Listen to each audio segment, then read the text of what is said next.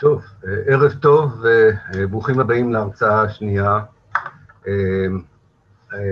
בנושא הדרך אל, אל הנכבה, סביב הספר שיצא גם בעברית, התיאור האתני של פלסטין בהוצאת נובמבר. אנחנו דיברנו בפגישה האחרונה על הלובי הציוני, או הלובי למען הציונות בחלקו,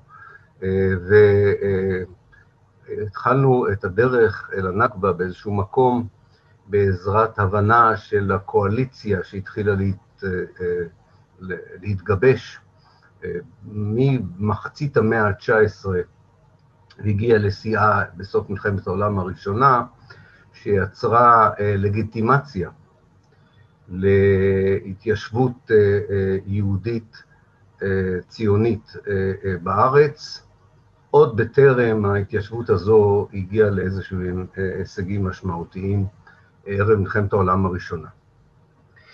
היום אנחנו רוצים לבחון את המיתוס הידוע של עם ללא ארץ שהגיע לארץ ללא עם, והאמת היא שאני לא אתעכב על החלק הראשון של העם ללא ארץ, למרות שזה נושא מאוד מעניין בפני עצמו, אולי התרומה המשמעותית לדיון הזה האחרונה היא ספריו של שלמה זנד, ולפניו היו ספר, ספרים של העיתונאי הבריטי ארתור קסטלר, טענות שבוודאי חלקן גדול מבוססות, על העובדה שהמתיישבים, פחות או יותר שהמתיישבים הציונים הראשונים שהגיעו לכאן בסוף המאה ה-19, אין להם קשר גנטי או קשר ביולוגי כלשהו לאנשים שחיו פה בסוף, התקופ... בסוף הבית השני או בתקופה הרומית, וגם ממצאים על נושא הגלות באותה תקופה שלמעשה רק הגלו את האליטה ולא את כל העם היהודי, ולכן כל הרעיון הזה של השיבה הוא חלק מנרטיב, מסיפר שאפשר להתמודד איתו מבחינה מחקרית, ואולי אפילו להפריך אותו. זה פחות, לדעתי, רלוונטי לנושא שאנחנו עוסקים בו. אני אומר שוב, זה, זה נושא מאוד מעניין ו- וכדאי להתעמק בו במי שרוצה, ו- ולא חסרה היום ספרות, וספרות נגד על הנושא הזה. הייתי אומר שמנקודת מבט של, של הפלסטינים והאסון שנפל עליהם ב-1948, הדבר היחידי שמעניין פה הוא לא האם הסיפור הזה הוא מבוסס, או הטענה הזו, ההיסטורית היא מבוססת או לא, אלא מה עשו בשם הטענה הזו. וזה נכון לגבי הרבה נרטיבים לאומיים, אגב. הרבה קבוצות לאומיות ממציאות לעצמם סיפור על מתי הם נולדו, איך הם נולדו, ממציאים לעצמם את הסבא ואת הסבתא ואת סיפור חייהם, אין בכך כל רע, ואולי אפילו חלק מזה מבוסס על עובדות. זה פחות, זה אולי מעניין מבחינה אינטלקטואלית לבדוק את זה. זה הופך לנושא חשוב מבחינה פוליטית, במידה והסיפור הזה משמש כהצדקה לטיהור אתני, כיבוש, השמדת עם ופשעים מסוג זה כנגד קבוצה אחרת בשם אותו סיפור. כן, אני חושב, רלוונטי החלק השני של האמירה הזו, שהיה פה עם ללא ארץ. סליחה, שהייתה פה ארץ ללא עם. אני יודע שרובכם לא חושבים כך היום, אבל חשוב, וזה מתקשר גם להרצאה הראשונה, להבין שבוודאי בתקופה שבה הלובי למען הציונות התגבש, בעיקר בבריטניה ובארצות הברית, האמירה הזו נראתה מבוססת. בעיקר על ידי, היא נאמרה והאמינו בה אנשים שמעולם לא היו בארץ. חלק מהאנשים שעמדו בראש הלובי למען הציונות באיים הבריטיים, לאחר שהגיעו פעם ראשונה לארץ, חלק מהם שינה את עמדותיו לגבי, או שינה את תמיכתו, או הפחית את תמיכתו בפרויקט הציוני, לאחר שראה, לאחר שהם ראו במו עיניהם את המציאות בארץ. אבל הסיפור הזה שהיה פה עם בתוך הארץ הזו הוא חשוב מפני שאי אפשר להבין את גודל האסון, את גודל הנכבה, את גודל הקטסטרופה שנפלה, שנפלה על העם הפלסטיני כתוצאה מפעולות הטיהור האתני של התנועה הציונית, מבלי להבין מה הושמד כאן, מה נעלם כאן, מה יכול היה להיות כאן. וזה לדעתי חלק מאוד חשוב של הסיפור, שלא תמיד ניתן לתת אותו בספר אחד, או אפילו לא בסדרה של ספרים, כי זהו עולם מחקרי בפני עצמו, כמעט הייתי אומר שהוא זקוק לאיזו יחידת הוראה ומחקר מתמדת שתשחזר עולם שהושמד, נמחק ונכחד כתוצאה מההצלחה בעצם של פרויקט המפעל, או של ההצלחה של המפעל הציוני, כמו לא מעט מפעלים קולוניאליים התיישבותיים, ליישב מתנחלים מבחוץ במקום האוכלוסייה הילידית והמקומית של אותה ארץ. כמה חוקרים פלסטינים ניסו לנסות ולדמיין מה היה קורה לולא הייתה מתרחשת הנכבה. אולי החוקר החשוב ביותר שניסה לעשות את זה, זה הסוציולוג, אולי אפשר לקרוא לו אפילו בכיר הסוציולוגים הפלסטינים, סלים תמרי, בספר שנקרא ההר מול הים, שבו הוא מנסה לבדוק האם ההתפתחויות שהיו למשל במצרים ובלבנון, לא יכלו להתרחש גם בעצם בפלסטין, אם הנכבה לא הייתה מתרחשת. זו בהחלט דרך אחת לנסות ולדמיין את הארץ מבלי האסון של 48'. אני חושב שיש דרך נוספת לעשות את זה, וזו, וזהו ניסיון לצייר את המפה התרבותית, הפוליטית, הכלכלית, החברתית, של הארץ הזו עד לתחילתה של הנכבה. ולראות את ההתרחשויות מתחילתן ועד סופן, זאת אומרת, עד לפחות הראשון בינואר 1948, ולדמיין מה היה קורה, לא בהשוואה ללבנון ומצרים, מה היה קורה אם ההתפתחויות האלה יכלו להימשך. אתן לכם כמה דוגמאות כדי לסבר את האוזן. לולא הנכבה, אחד ממרכזי הלימוד החשובים ביותר בעולם הערבי, מרכז אל-אחמדיה בעכו, היה זוכה לאותה יוקרה כמו אוניברסיטת אל-אזהר במצרים, ומן הסתם כמו אותה אוניברסיטה היה גם הופך לאוניברסיטה חילונית ולא היה רק נשאר אוניברסיטה דתית. לא נשאר כלום מהמכללה, בית המדרש המפואר הזה שנבנה בתחילת המאה ה-19. הוא נעלם כלא היה. השוק בחיפה, שהיום נקרא השוק הטורקי, היה מקורה, והיה נחשב, נחשב לאחד מהפנינות הבזריות, זאת אומרת, פנינות השוק של הים התיכון.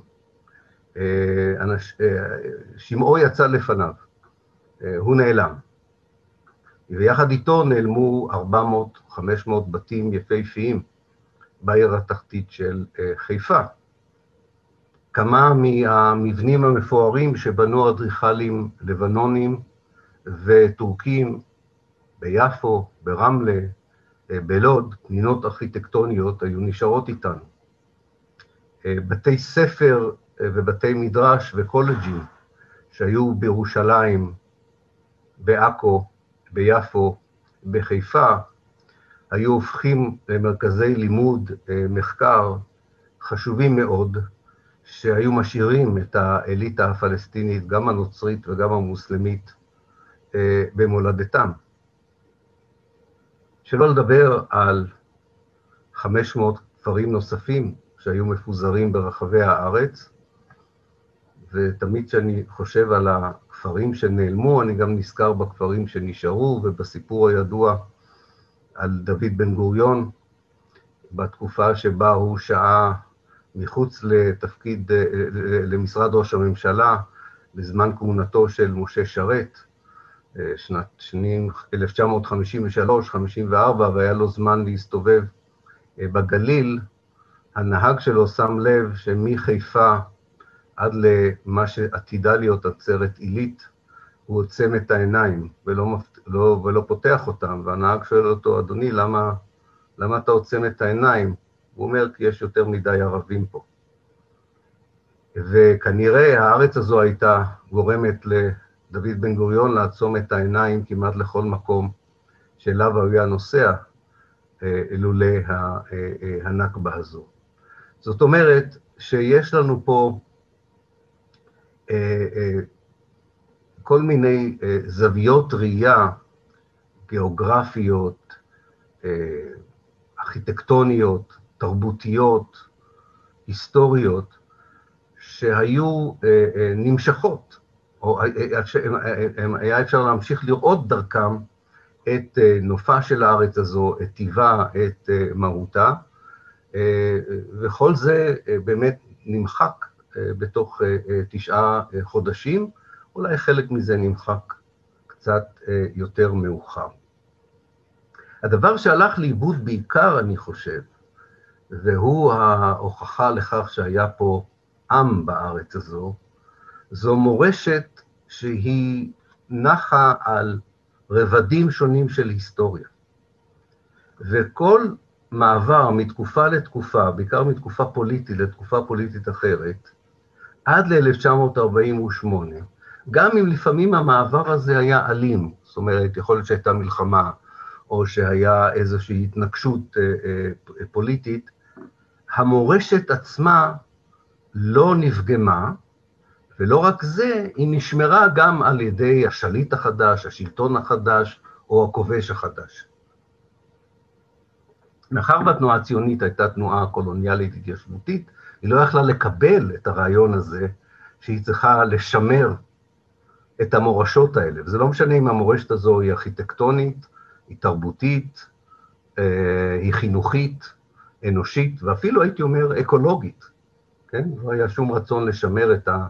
המעיינות והנחלים אה, אה, שהזינו את הכפרים במים אה, מתוקים בהרבה מקומות בארץ, הם יובשו, תועלו לתוך צינורות והשתמשו בהם לצרכים של ההתיישבות היהודית בצורה ששינתה לגמרי גם את הנוף האקולוגי של הארץ.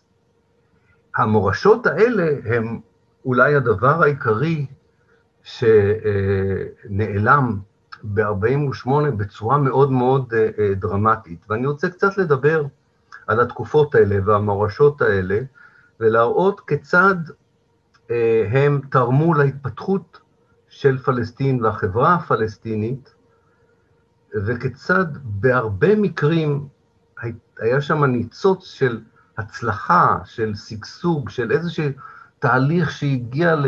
לרגע ממש של ניצחון או של הישג, דווקא ב-1946, 1947, 1948, וכאן הטרגדיה היא אפילו עוד יותר גדולה. זאת אומרת, של תהליכים שלקחו הרבה הרבה שנים כדי בסופו של דבר לדאוג לרווחתו של היחיד, של האישה, של הילד, אה, אה, לרפץ פצעים של החברה, ליצור מיזוג בין המסורת של העבר עם המודרניות שבה הייתה, הביאה אותה אה, אירופה, אה, וללכת לכיוון שאני מסכים עם סלים תמרי, אני חושב שיכול היה להיות אפילו יותר מוצלח מלבנון, סוריה או מצרים, כי היה, היה פה משהו אולי אפילו יותר מכיל בגלל ההיסטוריה של המקום הזה. אה, שהיה יכול ליצור פה חברה שיכולה הייתה להיות לה השפעה אדירה על העולם הערבי אה, אה, כולו, לעומת ההשפעה האחרת שהנכבה יצרה והזעזועים שהיא גרמה בעולם הערבי, שמרגישים אותם עד היום. הייחודיות של המורשת הזו, שמתחילה נניח עם בוא האסלאם לפה, אולי אפילו עוד בתקופה הביזנטית, אבל ודאי ממשיכה בתקופת ימי הביניים האסלאמיים, ותחילת השלטון העות'מאני, וגם נשמרת אה, עם תחילתו של המנדט הבריטי, המורשת הזו היא קודם כל מורשת של שותפות, של אה, כנסיות שעומדות ליד מסגדים, מסגדים שנבנים ליד אה, אה, בתי כנסת, אבל גם מורשת של אה, אה, בתי ספר, בתי מדרש, אה, ספריות, אה, חאנים, שמשנים את התפקוד שלהם אה, עם השנים שעוברות ומתאימים את עצמם כמבנים כדי להכיל חינוך אחר, אה, תפיסות עולם אחרות אה, ויכולת להתמודד גם עם האתגרים של העולם המודרני. ונדמה לי שמעט מאוד ישראלים יודעים עד כמה המורשת החינוכית והתרבותית של הארץ הזו הייתה חשובה לעולם הערבי והמוסלמי כולו מהמאה התשיעית עד המאה העשרים. אה, אולי הייתה מאה אחת, המאה ה-18, בין 1700 ל-1800, שיש איזושהי ירידה בחשיבות של פלסטין מבחינה תרבותית, חינוכית, כתוצאה מאיזשהן התפתחויות פוליטיות, אבל פרט למאה הזו, זהו מרכז מאוד חשוב, שתורם ליכולת של החברה להתמודד עם האתגרים שלה, אה, וככל שהזמן עובר, גם עם התיאבון שבא מבחוץ, והיכולת של, אה, שלה אה, לשמור על, כמה שאפשר, על יציבות פנימית ורווחה, גם בתקופות קשות, שלא רק נובעות מבעיות פוליטיות, אלא ממגפות, רעב, מתקפות הרבה ושינויים אקלימיים. כל מיני מרכזי לימוד, כמו הסלחיה והטנקיזיה, ואני זורק שמות ואני אכתוב אותם כמובן בפייסבוק, השתמרו במשך 600, 700, 800 שנה. יש פה מוסדות חינוך ותרבות שעברו בשלום את השלטון של האיובים, את השלטון של העות'מאנים ואת השלטון של הבריטים. היו פה מבנים ארכיטקטוניים שבנו אותם במאה התשיעית, והרבו הרבה יותר אפילו לבנות אותם במאה ה-11 וה-12, והם נשמרו עד 1948. וגם אפילו כשהעות'מאנים כבשו את הארץ ב-1517 והביאו איתם באמת תרבות אחרת, גם בגלל תפיסתם, התרבות הערבית שהחלה להיות אה, אה, אה, הציר המרכזי שסביבו הסתובבה החברה בארץ הזו מהמאה השביעית ואילך, התרבות הערבית נשארה התרבות הדומיננטית, גם אם האליטה הערבית בתקופה העות'מאנית ידעה לדבר טורקית עות'מאנית כדי להיות בקשר עם השלטון ולעבוד איתו. אחד ה... הייתי אומר, העדויות מן העבר שנשארו על החשיבות של פלסטין כמרכז דתי ותרבותי וחברתי, שגם גורם לגאווה לתושבים וגם אה, אה, אה, יוצר יציבות חברתית ותרבותית. אחד מהם זה כאשר מסתכלים בספרות תיאולוגית מוסלמית למשל, אבל גם נוצרית, גם תיאולוגית וגם נוצרית, סליחה, גם נוצרית וגם מוסלמית. כשמסתכלים עליה, ב, נגיד על, על uh, ימי הביניים המאוחרים והתקופה העות'מאנית, רואים ברשימת השמות של ההוגים והמורים והמלמדים והמומחים והחכמים שמתייעצים איתם, הרבה אנשים עם שמות משפחה כמו אל-רמלאווי, אדם שבא uh, מרמלה, אל-מקדיסי, שבא מירושלים, זאת אומרת, אפשר לראות גם לפי שמות המשפחה, שמדובר uh, לא רק באליטה של הארץ הזו, אלא באליטה של העולם הערבי והמוסלמי אה, כולו.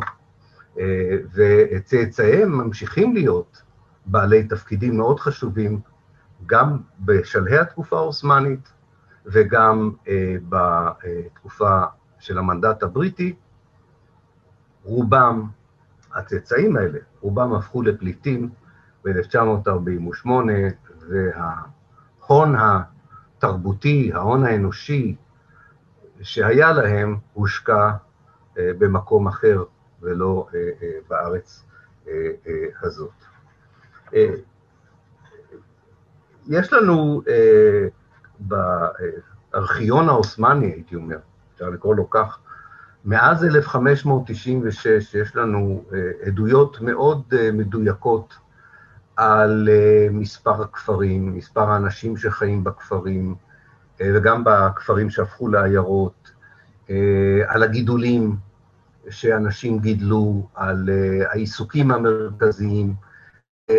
ולכן אפשר לראות, לפחות מ-1600, אבל בוודאי גם לפני זה, התפתחות מתמדת של האוכלוסייה המקומית, של מעבר מחקלאות מסורתית לחקלאות יותר מודרנית, להתחלה במאה ה-18 של מסחר מפרה עם העולם האירופאי, דיברנו פעם באיזו שורה אחרת של הרצאות על דאר אל-עומר, השליט אה, של הגליל בסוף המאה ה-18, שדאג לכך שהאיכרים יקבלו אה, תוספת אה, יפה יותר והוגנת יותר מהמסחר שלהם עם סוחרים אירופאים, אבל זה קרה גם במקומות אחרים. וההתקדמות הזו לא נעצרת כאשר גם קורות תהפוכות אה, דרמטיות כמו ההפיכות אה, באיסטנבול, או אפילו מלחמת העולם הראשונה והתחלת הכיבוש הבריטי. אבל אנחנו שמים לב לדבר נוסף שהוא קורה במזרח התיכון כולו, וזו התקופה שבהיסטוריוגרפיה הערבית וגם הפלסטינית נקראת תקופת א-נהדה. נהדה בערבית זו התעוררות. התעוררות. יש איזשהו רגע של חסד, ואנחנו דיברנו על זה קצת כשדיברנו על המזרח התיכון אה, כולו, אבל, וזה לא, הוא לא פוסח על פלסטין. יש רגע של חסד במאה ה-19, שבו המורשות של העבר, התשומות של העבר, הדברים שהמסורת מעניקה אה, אה, לחברה, מתחברים עם התרומות שיש למערב, להביא, עם התרומות שהמערב מביא לחברה המקומית. והסינתזה הזו, המיזוג בין המסורת ובין הרעיונות המודרניים שמגיעים אה, מן המערב, יוצרים פריחה אה, אה, תרבותית, עירונית בעיקר, אה, אבל גם אה, פריחה טכנולוגית, אם אפשר לקרוא לזה, במרחב הכפרי. אה, כבר ב-1860, 1870, שליש מהפלסטינים חיים בערים. והאליטה העירונית הזו אה, הולכת ומתרחבת, והיא מאוד מאוד יצירתית, ומאוד מעניין היום המחקרים שמערערים על הדרך שבה אליטות כאלה, לא רק האליטה הפלסטינית, אליטות כאלה הוצגו במערב כאליטות פרימיטיביות, כי הם לא כתבו, כן? כי אה, הטענה הייתה ש, שהם אה, אה, היו אנאפלבטים, מה שלא נכון כמובן, משום שאנשי אה, אה, האליטה האלה היו בדרגות אה, שונות, אבל חשובות, של ידיעה דתית, של הבנה דתית, הבנה תיאולוגית, שכמובן חייבה ידע בכתיבה וידע בקריאה, אבל לא של שפות אירופאיות בהתחלה, אלא בשפה הערבית. אבל יותר מכך, אנחנו רואים עלייה דרמטית במקומות כמו שכם ובגליל, בדרישה לעפרונות, לדפים, אה, לספרים, אה, דברים שהיסטוריונים עד היום לא בחנו אותם, עד היום, אני מגזים, אבל עד לאחרונה לא, לא בדקו אותם, כי בכל זאת הייתה איזו הנחה של איזה חור שחור בארץ הזו מבחינה היסטורית עד שהציונות הגיעה. אומרת, מה כבר יכול היה לקרות פה? לפני שהמקום הזה התמלא במתיישבים אירופאים שבאמת הפכו אותו למקום פורח ומשגשג. יש היום לנו כהיסטוריונים כל כך הרבה כלים נוספים, פרט לאיזה תעודה פוליטית או דוח של טייל אה, אירופאי, כדי לבחון שינויים בתפיסה של האוכלוסייה של מהי השכלה, מהו חינוך, מהי תרבות, וכמובן הכל בתוך קשר הדוק לחברה שמסביב. גם אם יש איזו ירידה בכוח של ירושלים, בכוח התרבותי של ירושלים או של עכו, אז יש עלייה בכוח של ביירות ודמשק וקהיר, זה לא כל כך משנה, כן? כי ברגע שגם מתפתחת התעבורה, וקל יחסית לעבור למקומות האלה, יש תפיסה אורגנית שאני חלק מכל העולם הזה, אז אני אשלים את הלימודים שלי, התחלתי אותם באחמדיה בעכו, אז אני אעבור, אני אשלים את הלימודים בקהיר. מ-1850, רוב האליטה גם החליטה להשלים את הלימודים שלה בסורבון, או באוניברסיטת לונדון, או אחר כך באוניברסיטה האמריקאית של ביירות, או האוניברסיטה האמריקאית. אוקיי, שוב, אה, ברוכים הבאים מחדש. אנחנו מתנצלים, אני מקווה שבפעם הבאה אנחנו uh, נתגבר על, ה, על הבעיה הזו. בכל מקרה, אני uh, דיברתי על, על, על הנהדה, אותה תקופת התעוררות בכל העולם הערבי, שגם באה לידי ביטוי uh, uh, בפלסטין, uh, ומגיעה לשיאה בערב מלחמת העולם הראשונה. זוהי מערכת שעוד לא כתבו עליה מספיק, אגב, מערכת של בתי ספר יסודיים, ותיכוניים וקולג'ים, חלקם מנוהלים על ידי הרוסים, חלקם מנוהלים על ידי אה, אה, אה, אה, מוסדות הדת המוסלמים, חלקם על ידי מוסדות דת יהודים, חלקם על ידי אה, מיסיונרים אנגליקנים וחלקם על ידי מיסיונרים אה, אה, קתולים.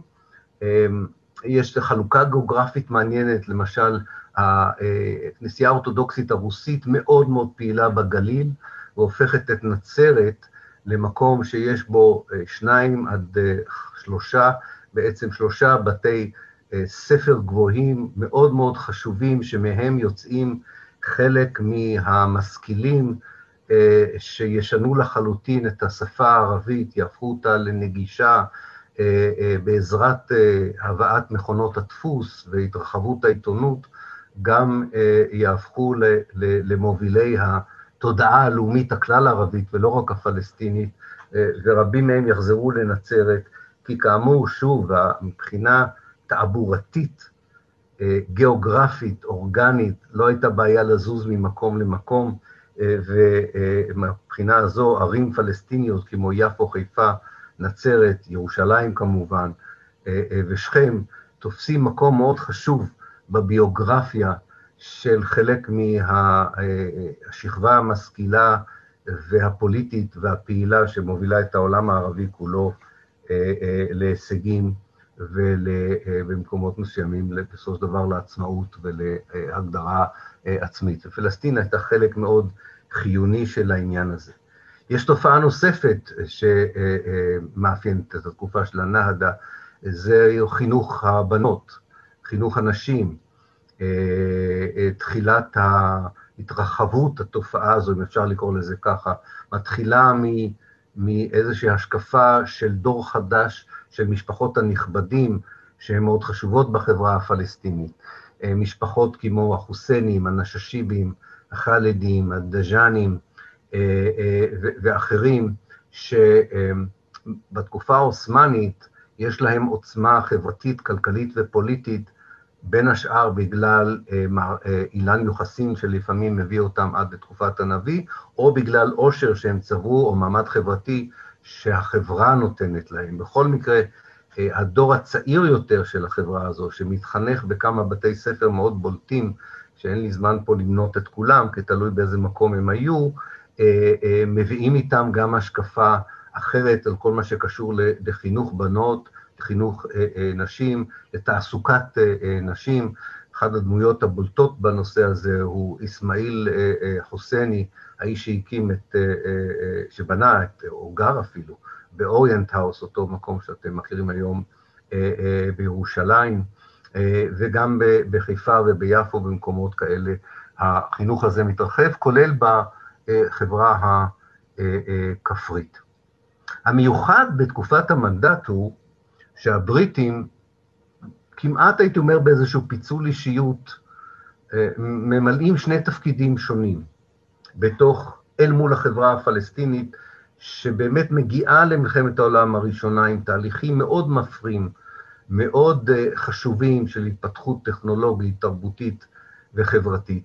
הבריטים מצד אחד מאפשרים המשכיות, כמו שהעות'מאנים אפשרו את ההמשכיות מהתקופה האיובים, של הקולג'ים, של בתי הספר, של התיאטרון, של כל המופעים התרבותיים והאיכויות התרבותיות והחינוכיות והחברתיות של מי שגר, של הפלסטינים.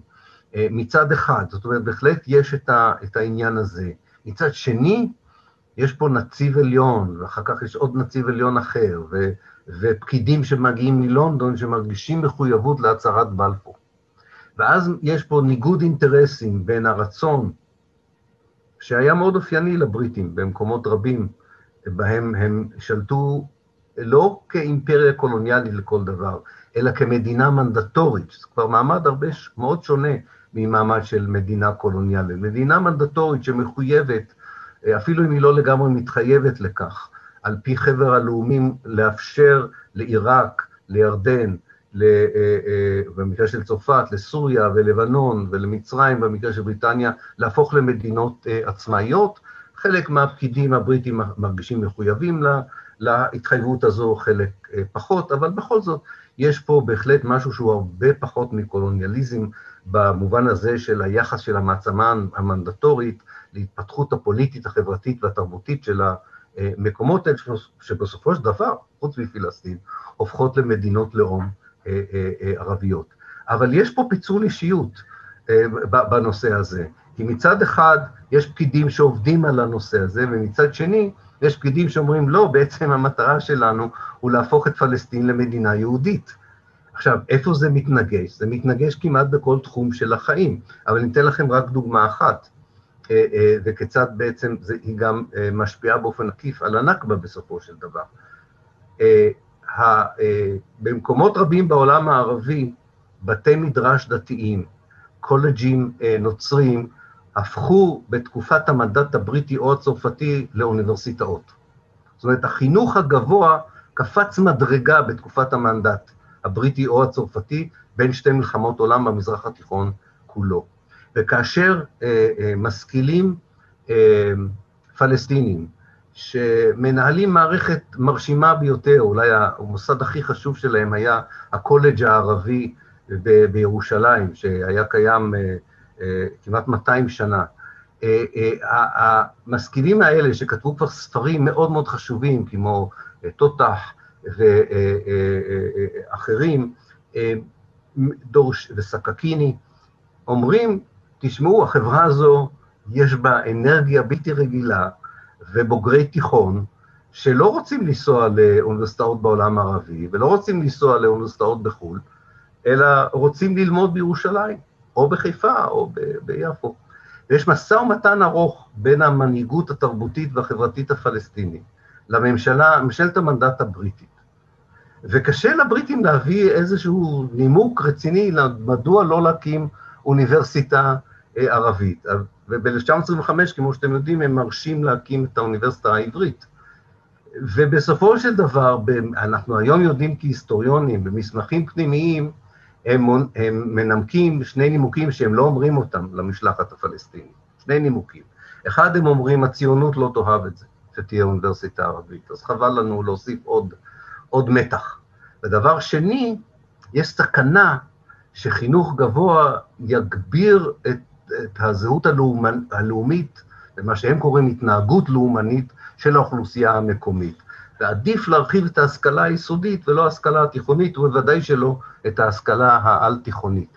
המופתי של ירושלים, חאג' אמין אל-חוסייני, כמעט מצליח אה, אה, אה, אה, להתנגד, בהצ... כמעט מצליח אה, אה, לעקוף את, ה, את המדיניות הזו ב-1931, הוא, הוא מכנס את מה שנקרא הקונגרס האסלאמי הראשון בירושלים, ולכבוד זה הוא בנה את מלון פלאס, שעדיין קיים היום, אני כבר לא זוכר מה עשו איתו, כל פעם עובר איזו תפוחה אחרת, ושם הוא מארח את נכבדים רבים מהעולם הערבי והעולם המוסלמי, והמוסלמים בהודו במיוחד נותנים סכום מאוד מאוד רציני להקים קמפוס בירושלים לאוניברסיטה פלסטינית, והבריטים מכשילים את זה ולא מאפשרים לזה לקום. פה יש את ההתנגשות בין המחויבות המנדטורית שחייבה את הבריטים לתת לפלסטינים חינוך על-תיכוני. היא חייבה אותם, לפי כתב המנדט, והמחויבות שהם הרגישו להצהרת אה, אה, אה, בלפור. כמובן שהיו עוד נושאים רבים אחרים שקשורים לקרקעות, להגירה, לשוק העבודה, לחימוש, ולא אכנס עליהם, שבהם הסדר היום הבריטי הפרו-ציוני חיסל את סדר היום הבריטי כפי שהוא התחייב מהיותה של בריטניה מעצמה מנדטורית שהייתה אמורה לעזור לחברה המקומית להבשיל לכדי אה, עצמאות, אה, הגדרה עצמית אה, וחופש. ובסופו של דבר, למרות זאת, למרות זאת, משפחת, משפחות נוצריות במקום שנקרא, ואתם מכירים אותו, בירזט, בבית לחם, בחיפה, ומשפחות מוסלמיות בנצרת וביפו, מקימים חינוך פרטי, הייתי קורא לזה כמעט, אה, אה, על תיכוני. זה לא אוניברסיטאות כמו האוניברסיטה העברית, אבל בהחלט אלה הם מוסדות שמספקים את הצורך של החברה הצעירה הפלסטינית לקבל השכלה גבוהה, אה, לא משנה אם זו השכלה טכנולוגית או השכלה במדעי הרוח או מדעי החברה, ולכן הפריחה התרבותית והטכנולוגית והכלכלית של החברה הפלסטינית לא נעצרת בתקופת המדד, למרות שהבריטים שמו עליה מעצורים בגלל מחויבותם להצהרת אה, אה, אה, בלפור. וכך, אחת התופעות אולי המעניינות, ושוב, אני, אני לא רוצה לזרוק סתם שמות, אז אני אולי אכתוב אותם אחר כך בסיכום של ההרצאה, אבל יש התפתחות גם בנושאים כמו ציור, למשל. כניסת נשים למקצועות כמו רפואה ועיתונות ועריכת דין, זה לוקח זמן. זה לוקח זמן לא רק בגלל הבריטים ולא רק בגלל הציונים, זה לוקח זמן כי יש פה גם חברה מסורתית. אבל אולי הסיפור העצוב ביותר אה, אה, זה בית ספר לאומנות שנפתח ביפו ב-47', הקליניקה הראשונה שרופאה אה, פלסטינית פותחת ביפו ב-48'. זאת אומרת, יש כבר סימנים של איזשהו, אה, אה, איזושהי קפיצה קדימה בהרבה הרבה אה, תחומים שנעצרים בדיוק כאשר האסון מתחיל לקרות בשטח עצמו. לא פחות מרשים מהשמות השונים, אה, נעלמתי מהווידאו, סליחה, תודה, דן. לא פחות מרשימים מהבחינה הזו אה, אה, מעבר לחברה העירונית שבאמת אה, מצליחה להמשיך ולהתקדם, לא פחות מרשים, מרשים ממה שקורה באזור הכפרי, שעדיין חיים בו 70 אחוז מהפלסטינים. המרד הערבי הגדול של 1936, המרד הערבי, סליחה, הפלסטיני, בין 1936 ל-1939, פגע קשות במרחב הכפרי במיוחד. הוא פחות פגע במרחב העירוני. אבל הוא פגע מאוד קשה אה, משתי סיבות. אה, אחת, בגלל אה, פעולות התגמול הבריטיות, שהיו מאוד אכזריות וכללו הרבה עונשים קיבוציים ש, שפגעו קשה בכפרים הערבים, מכאן, הפלסטינים היכן שהיו, וגם בגלל שהבריטים השתמשו בשיטה של הפרד ומשול ויצרו סכסוכים מאוד מאוד עמוקים, לפעמים על בסיס של חמולה, לפעמים על בסיס של דת, לפעמים על בסיס של השתייכות פוליטית, בתוך הכפרים כדי לנסות ולעזור להם להכניע מרד של קבוצה יחסית מאוד חלשה בכל האימפריה הבריטית, שחייבה אותם בסופו של דבר להחזיק בו יותר חיילים מאשר הם החזיקו בכל תת היבשת הברית, ההודית, ולקח להם יותר משלוש שנים להכניע אותם. אה, אה, אבל זה פגע מאוד. והנה אנחנו מגיעים, וזה אפילו אפשר ללמוד מתיקי הכפרים ב-1940 של ההגנה, אה, שאנשי השי של ההגנה בדקו בפינצטה כל מה שקורה בכל כפר, מתוך רצון להשתלט אחר כך על הכפרים האלה, אה, אנחנו רואים שאחרי מלחמת העולם השנייה, יש פיוס אדיר בכל הכפרים. יש התפייסות, יש איזושהי קפיצת מדרגה בכל מה שקשור לסניטציה, לבתי ספר, לתאורה, להצלחה כלכלית. כמעט כפר אחרי כפר, אתה יכול לעבור כפר אחרי כפר, כולל 530 הכפרים שנעלמו, ואתה יכול לראות שינוי משמעותי ברווחתם של אנשי הכפר בין השנים 45-48, אחרי שהם עוברים תקופה לא, קרה, לא קלה בין 1936 ל-1945. זאת אומרת, פלסטין ללא הנכבה, במאי 48', הייתה ברגע היסטורי המוצלח ביותר בהיסטוריה שלה בעת המודרנית, מבחינה תרבותית, מבחינה uh, כלכלית, מבחינה של סולידריות חברתית, מבחינה uh, של יציבות אפילו uh, פוליטית, הייתי אומר. Uh, כמובן, קשה מאוד לשפוט את העניין של היציבות הפוליטית, משום שמ-1929 הקונצנזוס הפלסטיני על כל נושא אחר עומד בצד לעומת הצורך של להיאבק בציונות. והמאבק בציונות יוצר סדר יום שלא תמיד מאחד את כולם, אה, מה עוד שהציונות, לא פחות מהבריטים, היו עסוקים בהפרד ומשול כדי להבטיח שמעמד קונצנזואלי, אה, שעמדה קונצנזואלית אה, משותפת פלסטינית לא תהיה.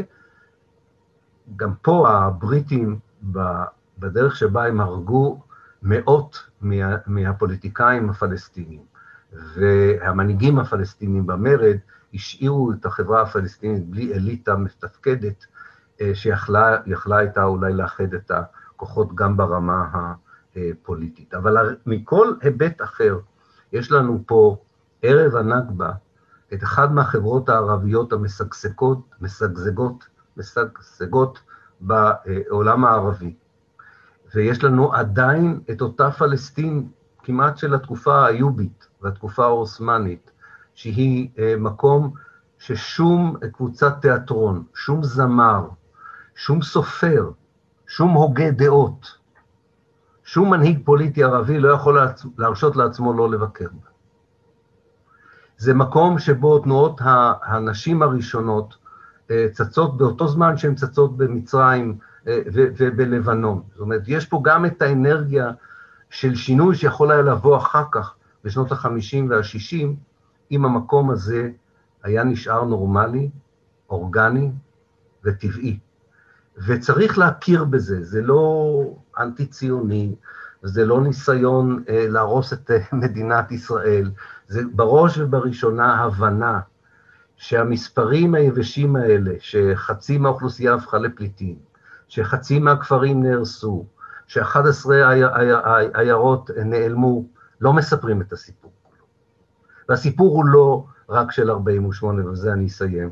הסיפור הוא של משהו שנבנה פה במשך למעלה מאלף שנה, שהביא את המקום הזה לפוטנציאל שלדעתי, אני לא אוכל אף פעם להוכיח את זה, אבל אני מאוד משוכנע בו, במקרה הזה כמו סלים תמרי, לפוטנציאל שהיה בו אפשרות להשפיע בצורה חיובית מאוד על העולם הערבי שזקוק להשפעות חיוביות כאלה מבפנים ולא מבחוץ. אז אולי אני אסיים פה, ואני מקווה שעד אה, אה, אה, הזמן שהוקצב לנו, אני אספיק לפחות להגיב לחלק מההערות והשאלות. אז אני אתחיל מהצ'אט, לא צריך לקרוא לי, אני אעשה את זה הכי זריז שאני יכול. אה, סמיר באנגלית, כולם יודעים אנגלית, אז אני לא אתרגם. The strategic location of Palestine is the biggest proof that this land could not have remained empty throughout the decades, נכון, פלסטין לא יכולה הייתה להיות ריקה, צודק סמיר, בגלל שהייתה חשובה מדי לאנשים. ארז, ירושלים והבנייה הממלוכית זו דוגמה יפה, נכון, נכון. אה, בעוד שבירושלים עוד לפחות יש לנו עוד כמה שרידים, תחשבו על רמלה ולוד, אה, אה, בייחוד על רמלה מהתקופה הממלוכית, וגם יש לנו עדויות רבות על, על דברים שהיו פה במקומות כמו פלוז'ה ואחרים, שפשוט נעלמו ב-48', גם עם אוצרות מהתקופה הממלוכית. ארז אומר, במאמר ששלחתי על קולוניה, שהיום זו מבשרת ירושלים, רואים את זה טוב. Jonathan Ophir, a question about the famous Golda Meir quote from 1969. The short version is widely known as there was no such thing as Palestinians. When was there an independent Palestinian people with a Palestinian state? It was not as though there was a Palestinian uh, people in Palestine considering itself as Palestinian people, and we came and threw them out and took the country away from them. They did not exist. זה הכל ציטוט של גולדה, לא של יוני, אופיר. Uh, but her wider uh, rationalization involves the claim that Palestine was part of other empires or part of a larger national uh, camouflage, זה ארוך, חביבי יוני, אבל אני חושב, ש... אני חושב שתפסתי את הג'יסט של מה שאתה שואל, אז אני לא אקרא את כל הצ'אט, גם אנשים יכולים לקרוא לזה. העניין הזה, באמת הטענה שאנחנו שומעים אותה, שבעצם לא הייתה פלסטין. ולא הייתה, לא היה לאומיות פלסטינית, ולכן לא הייתה מדינה פלסטינית, ו, ו, ובעצם, אה, אה, אה, אה, לכן לא, לא, לא לקחו מלאום משהו, כי לא היה לאום ולא הייתה מדינת לאום. על העניין הזה, כמובן, אנחנו בזמן האחרון עונים אפילו בצורה יותר משכנעת ממה שענינו בעבר, בגלל שאנחנו מאמצים היום את הרעיון שהציונות היא תנועה קולוניאלית התיישבותית, ומה שחשוב, זה לא כל כך איך האנשים הגדירו את עצמם, אלא מה היה עתיד האנשים האלה בעיני המתיישבים. הרי זה ממש לא חשוב אם הפלסטינים ב-1850, בתקופת הנאדה, כמו שקראתי לה, תקופת ההתעוררות, ראו את עצמם כחלק מעולם ערבי משוחרר, והיה ויכוח פנימי בכל העולם הערבי, האם ב-1860 שחרור לאומי ערבי אומר להיות חלק עדיין מהאימפריה העות'מאנית, מבנה שדומה למבנה האוסטרו-הונגרי, כן, אימפריה ערבית עות'מאנית, והיו כאלה שאמרו לא, אולי הגיע הזמן להקים אה, אה, רפובליקה ערבית עצמאית, והם חשבו על ה-United States of America, the-United States of Arabia. לצורך ענייננו של הנכבה, אה, ואפשר לראות את זה אפילו בתיקי הכפרים ב-1940, את הציונות לא עניין אם אתה האמנת בפן ערביות, אם אתה חשבת שאין לך לאומיות, אם אתה חשבת שיש לך לאומיות. הבעיה הגדולה הייתה שאתה לא היית יהודי. זו הייתה הבעיה המרכזית, וזה לא כל כך חשוב מי היית, הרבה יותר חשוב היה מי אתה לא היית. וברגע שאתה לא היית חלק, ובוודאי ברגע שהחלטת גם להתנגד לרעיון של המפעל הזה, לקחת אדמות, להביא עוד מתיישבים, ולהפוך את הארץ כולה למדינת לאום יהודית, מאותו רגע הפכת לפלסטיני, אפילו אם לא היית חבר בתנועה הלאומית הפלסטינית, זאת אומרת, הפכת לתנועה של הילידים, שהתנגדה לכיבוש והקולוניזציה של הארץ בידי המתיישבים. יש לאומיות פלסטינית כלל ערבית כבר ב-1820, הרבה לפני בואה של הציונות. יש לאומיות ממוקדת פלסטינית כבר במלחמת העולם הראשונה, אבל אני באמת חושב שלעניין של הדיון שלנו, חשוב פה להבין שהזהות הקולקטיבית הזו, אם הייתה נמרצת או מגובשת או לא, לא יכולה להצדיק שום דבר ממה שהציונות עשתה לאוכלוסייה המקומית, בוודאי לא מה שהיא עשתה ב-1948. זה לא נשמע שאי פעם היה מדובר בקונפליקט, אומרת יהודית, על רקע דתי בין יהודים למוסלמים. איפה הבריטים בכל זאת השתמשו בדת, או מי עוד השתמש בדת, בשביל ליצור או לתרון לבלבול סביב לאומיות דתית. מה שהבריטים עשו, יהודית, זה שהחליטו לחלק בכל הסקרים שהם עשו על התושבים את הארץ לנוצרים, מוסלמים ויהודים. הבעיה הייתה, וחלק מהם הבינו את זה, שמאחר והבריטים קיבלו את ההגדרה של היהודים כציונים, הם בעצם יצרו פה קבוצה לאומית אחת, הציונות, ולא הכירו בלגיטימיות של הקבוצה הלאומית האחרת, כי הם, הם אמרו, לא הם, לא, הם לא פלסטינים, הם או מוסלמים או נוצרים. ולכן היהודים יכלו לקבל אוניברסיטה, לכן ליהודים היה מותר להקים צבא משלהם, להקים מערכת חינוך משלהם, מערכת תרבות משלהם, משום שהם, היהדות הייתה גם לאום וגם דת בעיני הבריטים, אבל לא הלאומיות הערבית, וזו אחת הסיבות שהם גם לא רצו את האוניברסיטה, וזו אחת הסיבות שהפלסטינים באמת התקשו אה, אה, אה, להביא את הבריטים לכדי איזושהי עמדה שהייתה סבירה, לאור המציאות הדמוגרפית וההיסטורית בארץ הזו. ארז אומר, למחלקת השחל של הפלמ"ח היה תפקיד חשוב בהבנת המרקם ודעת הקהל בכפרים, זה נכון, זה תוספת. יחסי השכנות הטובה, הסימפתיה, הידידות האישית בין בעלי המקצוע השכנים, כל זה זכור לי, אומר דן תדמור, יפה מחיפה עד סוף 47. זכור לי גם ההתייעצויות קדחתיות עם השכנים, איך להגן עליהם בפלישה של כוחות יהודים מבחוץ, זה נכון.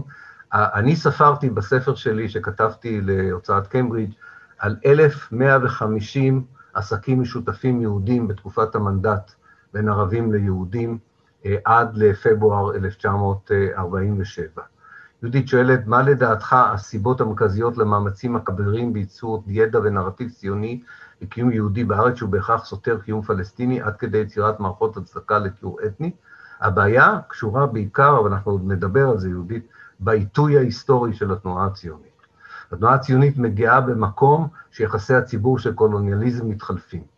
היא מתחילה כאשר אפשר לדבר בקלות על קולוניזציה וקולוניות, היא מגיעה לשיאה ב-48' אחרי הזוועות של מלחמת העולם השנייה, תחילת הדה-קולוניזציה, וזה קשה להצדיק אה, אה, את המפעל הציוני באותם תירוצים שהצדיקו אותו ב-1882. אי אפשר לעשות את זה. ו- ולכן אה, צריך לייצר נרטיב של ארץ ריקה, של שיבה, של מודרניזציה לעומת ברבריות, כל מיני הצדקות שיהפכו את המעשה בסופו של דבר של התיאור האתני לפעולה שהיא חלק מהתקדמות ולא פשע אה, כנגד האנושות או פשע מלחמה. בהקשר לערבוב בין מוסלמים לנוצרים, מעניין לציין כי היו אזורים בהם לא היו נוצרים בכלל, למשל המשולש הקטן, המשולש הגדול, האם יש השערה ביחס לפיזור העדתי, אה, זה שלמה. אה, כן, זה נכון, היו אזורים שלא חיו, לא היו מעורבים, אבל היו הרבה יותר אזורים מעורבים מאשר אזורים לא מעורבים, זה אחד הדברים המעניינים. ובסופו של דבר צריך לזכור, האוכלוסייה הנוצרית הייתה 30 אחוז אה, כמעט לאורך כל הדרך, אז ה-30 אחוז האלה לא יכלו להיות אה, אה, בכל מקום.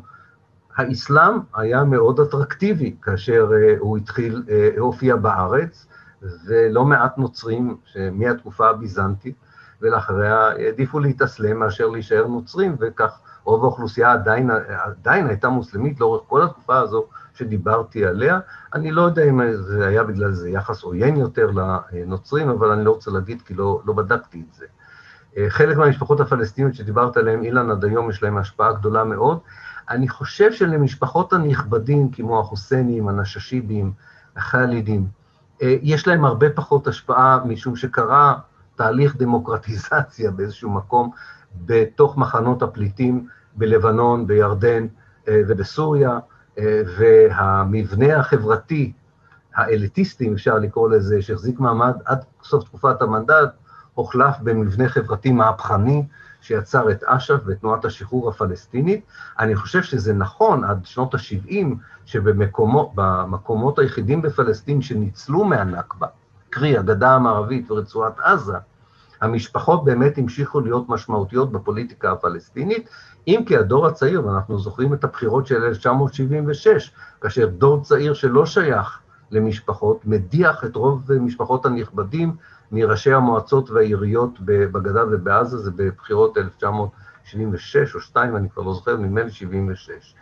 אה, אה, יהודית, אה, זה קרה, חבר'ה מבית החן של יובל ארנון, כן, אני מכיר את הספרים של המזרחנים הישראלים, הם ידעו לדבר ערבית, הם יודעים לדבר ערבית טוב, והם באמת, אבל אני חושב שהם פיססו הרבה מהרבה בחינות. דג'אני עד היום מאוד עשירים, כן, עשיר, עושר יש גם במשפחת החוסיינים וגם במשפחת החאלידים. נדמה לי שאני הצלחתי לעבור על כל הזה, נכון איתמר, או שפספסתי משהו? אוקיי, אז אני חושב... אז uh, כמה דקות יש לנו עוד? יש לנו חמש דקות מלאות. חמש דקות, אז, אז טוב, אז אני ננצל את זה. אה, אני רואה, כתוב שם עוד חמש דקות. אז קודם כל, שוב התנצלות על התקלות האלה, אני מקווה ש... אני רואה שרובכם נשארתם איתנו, אז זה סימן... אה, אז בסך הכל הייתה לכם הפסקה אה, מתודית, וזה בסדר. ארז רוצה להגיד משהו קצר, אז בבקשה, ארז, אני לא אקח לך את הזמן. כן. ארז? חשוב להבין בסיפור הפלסטיני, שמי שמסתובב באזורים שהם פחות מוכרים, כמו בגליל בכל מיני יישובים, בצפת בכל מיני מקומות שפחות מכירים, אם אתה יודע למצוא את המקומות והמשפחות והדברים האלה, זה מדהים לראות את זה, זה צץ ממקומות שאתה בכלל לא מצפה. אני מציע לכל מי שזה מעניין אותו להסתובב ולפתוח את העיניים. אפשר לראות את זה אפילו בבנייה יהודית בחלק מהמקומות. נכון, נכון, זה בהחלט, uh, הבנייה היהודית בהשפעות uh, פלסטיניות, אני תמיד נזכר ב... Uh, זה מאמר שהכנסתי את זה גם לספר שלי בעברית, על התיאור האתני, על מאמר שהיה בגלובס, על המושב כרם מהר"ל, שהוא בנוי על, על הכפר איזלין, איך הם מצאו מומחים דרוזים שעוזרים להם לבנות מחדש את הבית שנהרס, כי את הידע הזה אפשר עדיין למצוא בכפרים הדרוזים, אבל כבר אין uh, ידע ארכיטקטוני במקומות uh, uh, אחרים. אבל אני באמת חושב שכדאי לחשוב על, על כל המורשת הזו גם כמורשת שלנו, של כולנו, שחיים פה בארץ הזו. זו מורשת, אה, אה, גם המורשת שנעלמה היא המורשת שלנו, וגם המורשת שהתנועה הציונית עצמה מחכה היא המורשת שלנו, לא רק של הפלסטינים. אם יש פה איזשהו עתיד לחיים משותפים, זה מורשת משותפת, גם אם המורשת המשותפת הזו היא אה, בעייתית, היא כואבת, ונכון, כמו שסרג'ה אומרת, קשה מאוד לשמוע את זה כפלסטינים. קש... אני חושב שכל פעם שאני מרצה, לפחות לקבוצה של צעירים וצעירות פלסטינים, על, ה... על, על מה שהלך פה לאיבוד ועל ההרס שהיה פה, זה סיפור קשה מאוד, זה בהחלט סיפור קשה. אה, יותר קשה להם אפילו מאשר קשה לי, אני בטוח בעניין הזה. יש דברים שאי אפשר להחזיר, יש דברים שאי אפשר לשחזר, אבל יש, יש אנשים שאפשר להחזיר, ויש אה, בניינים שאפשר לשחזר, ובעיקר יש איזו מורשת שנעלמה ב-48', שלמרות החלוקה לדתות ולכיתות ולחלקים גיאוגרפיים, הארץ הזו יש לה איזושהי מורשת אה, של אה, אלף שנה לפחות, שבחלקים גדולים של אותם אלף שנה אה, יצרה ביחד יצירות תרבותיות, חינוכיות, ספרותיות, חשובות מאוד וגם חברתיות שהשפיעו על העולם הערבי כולו. אני מניח שהיום קשה לראות את זה קורה, אבל צריך תמיד להישאר אופטימיים בסוף כל הרצאה ולהאמין שאולי יום אחד אה, נצליח לפחות חלקית להביא את הפוטנציאל הזה בחזרה, גם עם את הפוטנציאל האקולוגי, גם התרבותי וגם החברתי. אז אני מודה לכם מאוד על ההקשבה בתנאים האלה, וניפגש עוד שבועיים, בתקווה שאנחנו נקבל הרצאה רצופה, וגם אם לא, זה, זה גם בסדר. אוקיי, אז uh, לילה טוב לכולם, ולהתראות. תודה, לילה טוב. וניפגש בשמחות. אוקיי, להתראות.